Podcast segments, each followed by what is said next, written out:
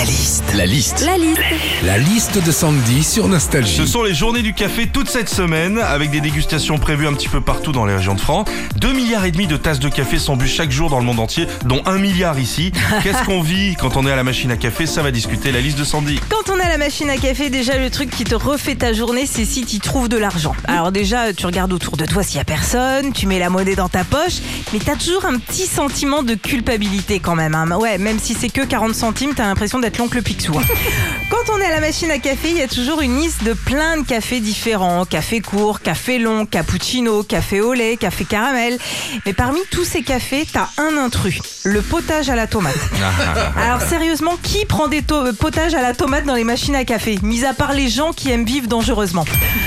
Quand on est à la machine à café, notamment au boulot, on se retrouve pour tailler une bavette entre collègues. Alors j'ai lu ça, les sujets les plus abordés à la machine à café par les salariés sont les vacances, la météo et les enfants. Et les patrons bah eux ils en profiteraient pour faire du management, euh, caler des réunions et parler boulot.